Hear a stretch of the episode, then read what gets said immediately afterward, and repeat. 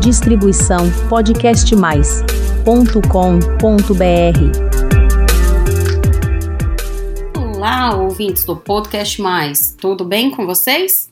Aqui é a psicóloga Priscila Zanetti. Esse é mais um episódio do nosso canal de podcasts, o canal Flor de Lótus.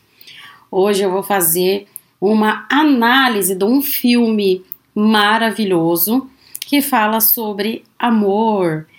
É um filme fofo, está disponível na Netflix, que se chama Uma Segunda Chance para Amar. Prestem bastante atenção no título, porque tem alguns filmes bem parecidos com esse título. Então, eu vou colocar aqui, né, a fotinho dele na como ilustração desse episódio para que você não erre. Ele é um filme de 2019, ele é considerado como uma comédia romântica, uma comédia romântica de Natal. E a atriz principal é Emilia Clarke, aquela que fez Game of Thrones e também que é a protagonista de Como Eu Era Antes de Você. Esse filme é um filme que você não vai dar muita coisa por ele, então eu considero que eu peço, né, que você, se você não assistiu, assista antes, né, de ouvir esse episódio, porque contém spoilers, claro, já que é uma análise psicológica dele, e depois venha aqui. Então, vamos lá? Esse filme, às vezes você fica assim, cadê o romance?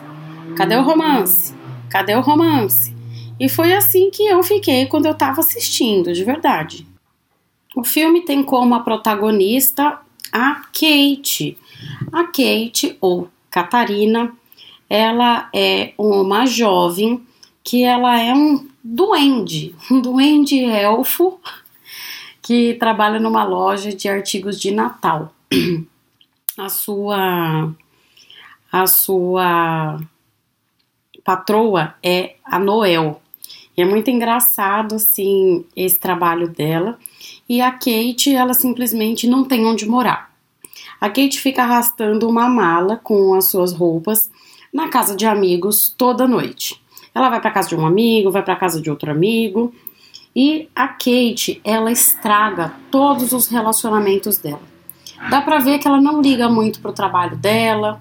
Todas as casas que ela vai, ela é muito sem noção, gente, dos amigos dela. Os amigos acolhem, os amigos cuidam dela, né? Dão ali um lar, mas ela é simplesmente assim, um lar não, uma noite, né, para ela passar, mas simplesmente ela não ela ela não é grata, né, o suficiente. Ela é totalmente sem noção. Você vai vendo isso ao longo do, do filme, que ela é totalmente desvairada. Ela tem uma vida muito desregrada também, bebe muito, sai com qualquer um, ela também come muito junk food. Por que, que eu tô falando isso? Você vai ver que tem tudo a ver. Segura aí. E tem, ela tem pai, ela tem mãe, ela tem sim onde morar, ela tem também uma irmã e ela é filha de imigrantes. Ela mora em Londres, né? Tudo se passa ali na cidade de Londres mas ela é filha de imigrantes da Iugoslávia. Então, a mãe dela é uma pessoa que sofre ali com um transtorno de estresse pós-traumático da época da guerra. É uma pessoa super difícil no sentido que tem muito medo de ser expulsa. Porque assim, a gente aqui que é brasileiro, a gente acha que é tudo as mil maravilhas, né? Que assim, é super de boa é, ser refugiado, né? Igual a gente é muito. A gente é muito receptivo com os gringos, né? Mas é, o contrário não acontece. Né? Então a gente vê ali muita xenofobia, muito preconceito, a gente vê todas essas coisas nesse filme, então é bem interessante também essa nuance. Até que a Kate, num belo dia, conhece o Tom. O Tom, ele é muito fofo, um cara que é um ciclista, e ela simplesmente, ele chama ela para sair, ela não aceita. Aí ela, não, mas eu nem te conheço, não sei o que ele é, mas você não sai com pessoas do aplicativo? Você acabou de me falar que diferença ia fazer, né? Aí ela Não, mas é diferente. E assim, ela começa, né, dar o fora nele. Só que o Tom volta e meia aparece. Aparece lá e fica cutucando, falando dos hábitos dela, que ela bebe demais, que ela come porcarias, que não devia ser assim, né? E ela não entende por quê, né? Que ela, ele fica falando essas coisas, acha ele chato e ela fica irritada. E aí ela pergunta também do celular dele. Esse é um, um momento muito interessante.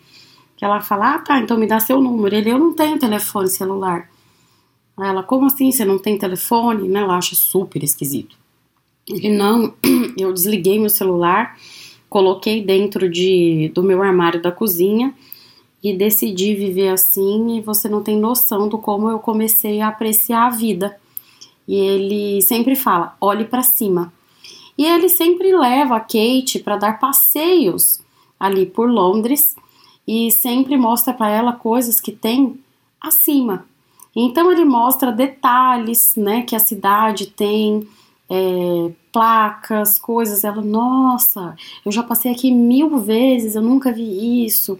E ela vai gostando, assim, de desses encontros. Desses encontros que eles têm, assim, é muito bacana, são encontros totalmente inusitados. Nenhum encontro de cinema, teatro, barzinho, nada dessas coisas. Tem um dia que ele simplesmente a leva até um abrigo, um abrigo de sem teto, porque ela fala que não tem onde dormir. Ele, ah, mas tá bom, eu vou te levar para um lugar, não, vou arrumar, né, para vou resolver esse problema. Ela bem achando que ele ia levá-la para casa dele. Levou ela para um abrigo de sem teto. Eu não sou uma sem teto. Ela fica muito brava com ele. Ele, ué, você mesmo que me disse que, que não tem, né, onde dormir. Não, mas eu não sou uma sem teto, eu tenho pai, eu tenho mãe. E então por que que você não vai, né, para casa deles? Ela vai. E aí a gente começa a ver como que é a relação da Kate com os pais. Mesma coisa. Ela não quer ouvir, né, a história dos pais. A mãe dela é sim muito grudenta. É uma pessoa que tem ali seus problemas e é uma relação tanto sufocante. Dá para entender naquele primeiro momento por que, que a Kate foge daquela mãe. E a irmã dela tem bastante raiva da Kate, por quê? Porque a irmã dela é uma pessoa totalmente regrada, que deu muito certo na vida e tá ali numa promoção e tal, mas a Kate, com essas loucuras dela, sempre acaba sendo o centro das atenções da família. Então acaba sendo muito complicado isso. Até que a Kate, num ato de fúria ali, num jantar de comemoração com a família, comemoração da, da promoção aí da irmã, a Kate pega e solta, né, com tudo que a irmã tem um relacionamento lésbico. E aí fica aquela situação muito chata. Tudo muito, muito, muito complicado. E aí ela se sente muito mal porque ela já não tem mais onde dormir, ela não tem, ela destruiu agora de fato todos os relacionamentos dela. Ela também numa ânsia, porque ela é cantora, mas ela não conseguia mais cantar, ela já não conseguia mais fazer nada, todos os testes que ela ia, ela não dava certo, e com isso ela também prestava atenção no trabalho, aconteceu um acidente lá no trabalho dela, um furto, porque ela saiu correndo, negligente, deixou a porta destrancada. Muitas coisas que a Kate faz errado simplesmente porque ela é egoísta. E uma das coisas principais é que a Kate reclama muito. Minha vida é uma droga, minha vida é uma merda, é, ninguém me ama, por que, eu não dou certo com ninguém, que minha vida é terrível. Ela sempre fala muito isso no filme, ela é muito infeliz. E aí ela quer encontrar o Tom, o Tom desaparece e ela não tem telefone, não tem nada, ela vai ao abrigo. E nisso ela acaba sendo voluntária no abrigo sem querer, né? Pegam ela ali, ninguém nunca ouviu falar desse tom, mas ela fica ali um dia, depois ela vai outro dia e ela passa a ser voluntária nesse abrigo dos sem-tetos. E aos pouquinhos, né, conhecendo o Tom é, e com as lições que o Tom vai dando para ela, ela vai também se abrindo e contando a história, né, do porquê que a família também é super preocupada com ela. A Kate teve um problema cardíaco muito grave e ela teve que fazer um transplante coronário. Então ela teve um transplante de coração e ela disse que era para ela ser muito grata à vida. Mas desde que ela teve esse transplante, ela se sente estranha. Ela sente alguma coisa dentro do coração dela que ela não entende muito bem o que que é, né? Que é como se ela não fosse ela mesma, ela estava se sentindo perdida na vida. E aos pouquinhos, né, é, a Kate vai encontrando sentido na vida dela. E qual o sentido que a Kate vai encontrando, né, ali na vida dela? É simplesmente em vez dela querer ser amada, mas ela começa a dar amor. E aqui é que eu começo a minha análise como psicóloga, o pulo do gato que eu quero dar para vocês. Gente, muitas vezes a gente reclama muito na vida.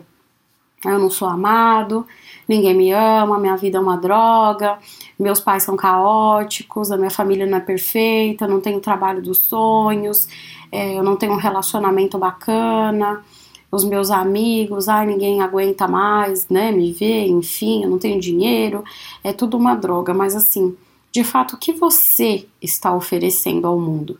Tem uma frase que eu amo e que eu realmente pego muito para minha vida todos os dias, que na vida, assim, o que conta muito mais não é o que você junta, mas sim o que você espalha. E o que você espalha nesse sentido, né? Muito de, de amor mesmo. E amor é uma coisa que você nunca vai perder. Quando você ama genuinamente o que você faz, as pessoas, ao redor, o seu trabalho, você nunca perde. Você nunca perde. Tem muita gente que fala, e esses dias, olha só, então uma pausa aqui, uma coisa que aconteceu comigo, vou contar para vocês. Estava eu esfregando o meu fogão, sim, eu tenho grandes reflexões na hora que estou fazendo faxina. E eu pensei, pô, é, eu já tive alguns amigos e até tenho, né, algumas pessoas que eu considero amigas e que eu amo. Eu amo assim, num grau que a pessoa não tem noção. Eu acho que ela não tem noção. E eu vejo que a recíproca não é verdadeira. E eu não sei o motivo e tal, e também não me interessa. Eu sou tão feliz distribuindo esse carinho, esse amor, esse bem-querer para essa pessoa que para mim tá tudo bem, eu não tô esperando nada em troca, porque assim, eu estou dando é, o que está dentro de mim. É uma coisa que não cabe dentro de mim, então transborda, né? Quando você tá nessa de, ah, eu vou dar isso, mas eu quero tal coisa em troca exatamente na mesma medida, então isso não é amor de verdade. Isso é carência, isso é qualquer outra coisa. Tem um filósofo, que é um filósofo oriental, salvo engano, é o Sirihan, que ele diz que todos os dias você deve acordar e perder o seu coração e sair durante o dia inteiro procurando o seu coração em todas as coisas. O que, que quer dizer isso? Quer dizer que em cada pequeno ato que você fizer, você precisa pôr amor e ver se seu coração tá ali. Né? Então procure o seu coração ali. E a Kate começou a fazer isso. A Kate, protagonista do filme, ela começou a procurar e colocar o seu coração em todas as coisas que ela fazia. Ela saiu pedindo perdão para os amigos, ela foi fazendo reparações da maneira que era possível, ela foi reparando os danos né, na vida dos amigos, com as perdas, pedindo perdão. Ela foi se entregando cada vez mais ao ato ali de voluntariado. Ela foi entendendo a situação da mãe através dos olhos de outras pessoas. Ela protagonizou uma, um ato de violência, né, dentro de um transporte público, do ônibus, e ela viu, nossa, é, realmente eu entendia que a violência que a minha mãe é, passa, então é real. E aí ela foi lá, abraçou a mãe, começou a levar a mãe para fazer atividades, porque a mãe ficava sempre muito socada dentro de casa e vendo aquelas passeatas contra os imigrantes. Então isso também deixava a mãe muito imersa num mundo de medo. E ela começou a tirar a mãe disso. Nisso melhorou o casamento dos pais e foi, foram várias coisas né, que a Kate foi fazendo. Ela foi realmente, ela começou a se importar com o trabalho que ela tinha. Ela pegou e falou para Noel, né? E aí ela descobriu que a Noel não chamava Noel, que cada trabalho que a Noel, é, cada ramo de loja, ela tinha um nome. Então ela pegou e falou: Olha, é, eu vou parar de fazer os testes, né, de, de canto, porque eu acho que é um momento que eu não devo me dedicar a isso.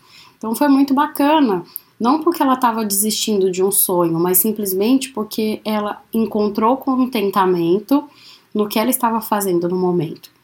E a Kate arrumou uma outra forma de cantar, mas eu já vou contar isso daqui a pouquinho. E o Tom, né, no meio disso tudo?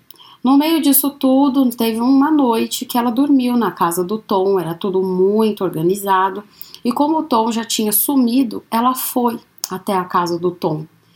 E aí, né, o Tom tinha um senhor lá, um, uma pessoa, e ela, ele falou: Ah, é a senhora Fulana? Ela, não, meu nome não é esse. E aí ele contou a história, né? Que na verdade aquele apartamento estava fechado já fazia um ano, que era um cara jovem que foi atropelado e que ele tinha morrido e que aquele apartamento estava à venda. E aí ela foi ali no armário e viu o celular né, que, do Tom. E aí ela entendeu tudo. E foi exatamente na mesma noite em que ela recebeu o transplante. Ou seja, o coração que batia né, no peito dela era o coração do Tom.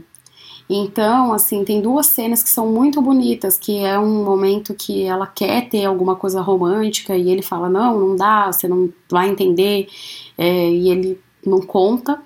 Eles estão numa praça e aí ela fala, é, eu não entendo, né? Ela tem lá um rompante e ela fala: Eu não vou curar o meu coração para depois entregá-lo para primeira pessoa que vai destruí-lo.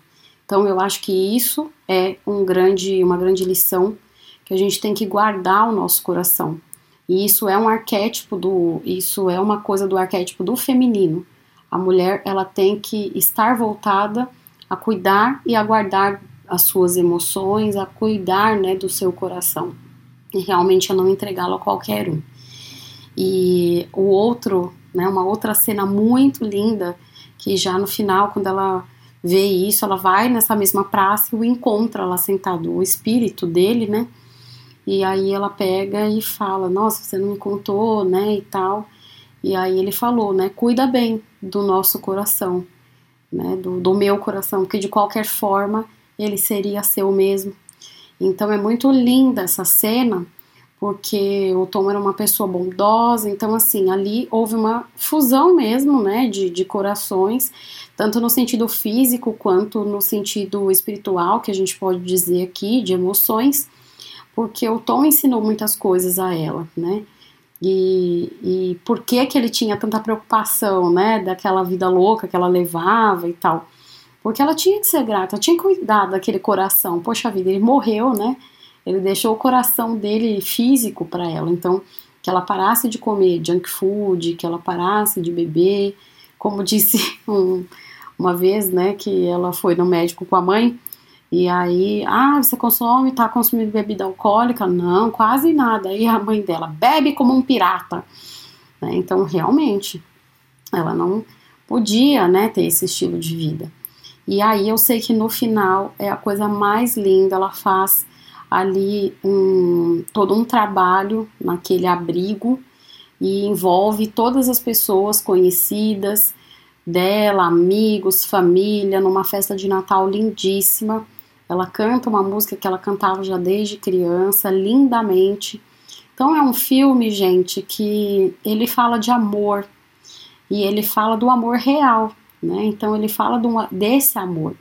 E a Kate, sem dúvida nenhuma, né, por mais que não mostre, é, ela está pronta a partir desse momento a ter um relacionamento agora amoroso né, com o homem, um relacionamento de valor e um relacionamento de fato no qual ela vai ter alguém que a valorize e que ela vai ser muito feliz. Por quê? Pontos que são muito importantes. A Kate, ela não coloca a felicidade dela numa coisa só como ela colocava antes. Ah, quando eu for cantora profissional, ou quando eu achar um cara que me valorize, né? Então, quando você pega todo o amor e coloca numa coisa só, isso vai dar errado e você vai ficar sempre muito frustrado. O amor, ele é uma potência e uma força enorme. Lembra da frase do Srihan que eu falei? Então você tem que colocar o amor, essa potência enorme, em todas as coisas. Né? Então, isso é uma forma também da gente não sofrer carência. Né?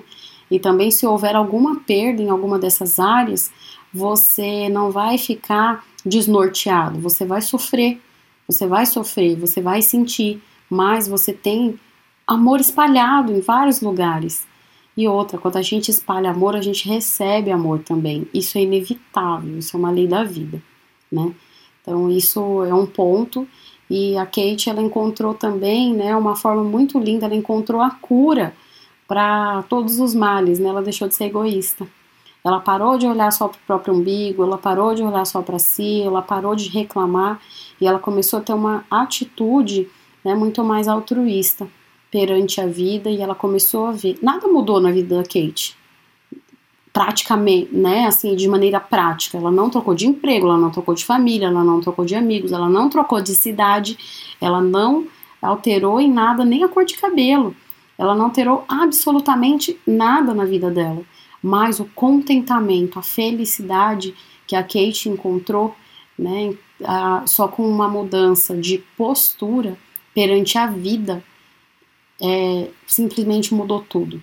E é isso que aqui na psicologia, principalmente na fenomenologia existencialista, a gente fala tanto, né? Que é a ressignificação. Então, é, gente, eu vou ficando por aqui com esse essa análise. Eu quero agradecer a todos os ouvintes e eu quero que você me escreva lá no www.podcastmais.com.br barra flor de lótus para você me contar o que, que você achou né, dessa análise, se você já tinha assistido esse filme, já tinha pensado por esse lado, é, se você não assistiu, está afim de assistir, enfim, eu, meu coração até bate forte quando eu falo, eu, tenho, eu fico muito emocionada, que eu tenho vontade até de assistir de novo. Essa aqui é a verdade para contar para vocês, tá bom? Então, como eu disse, por hoje eu vou ficando por aqui. Um beijo e até o próximo episódio. Distribuição podcastmais.com.br